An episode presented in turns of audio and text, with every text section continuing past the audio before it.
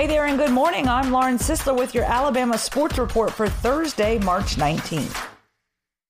NCAA not expected to grant extra eligibility to basketball winter sport athletes per report.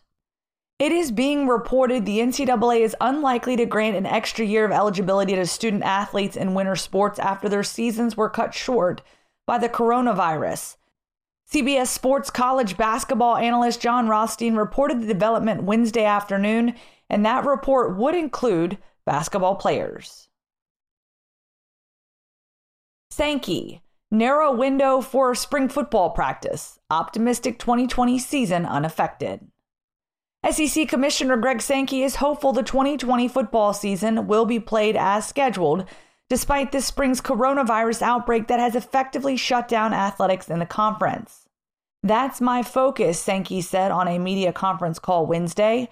I'm a half full perspective person. I have optimism.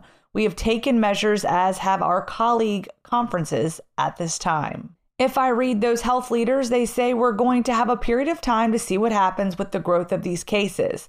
We'll make decisions down the road. So for me, our responsibility is to continue to support the public health decision making, but also be prepared to do our work as assigned to us. Experts, spring practice disruption favors Alabama, hurts LSU.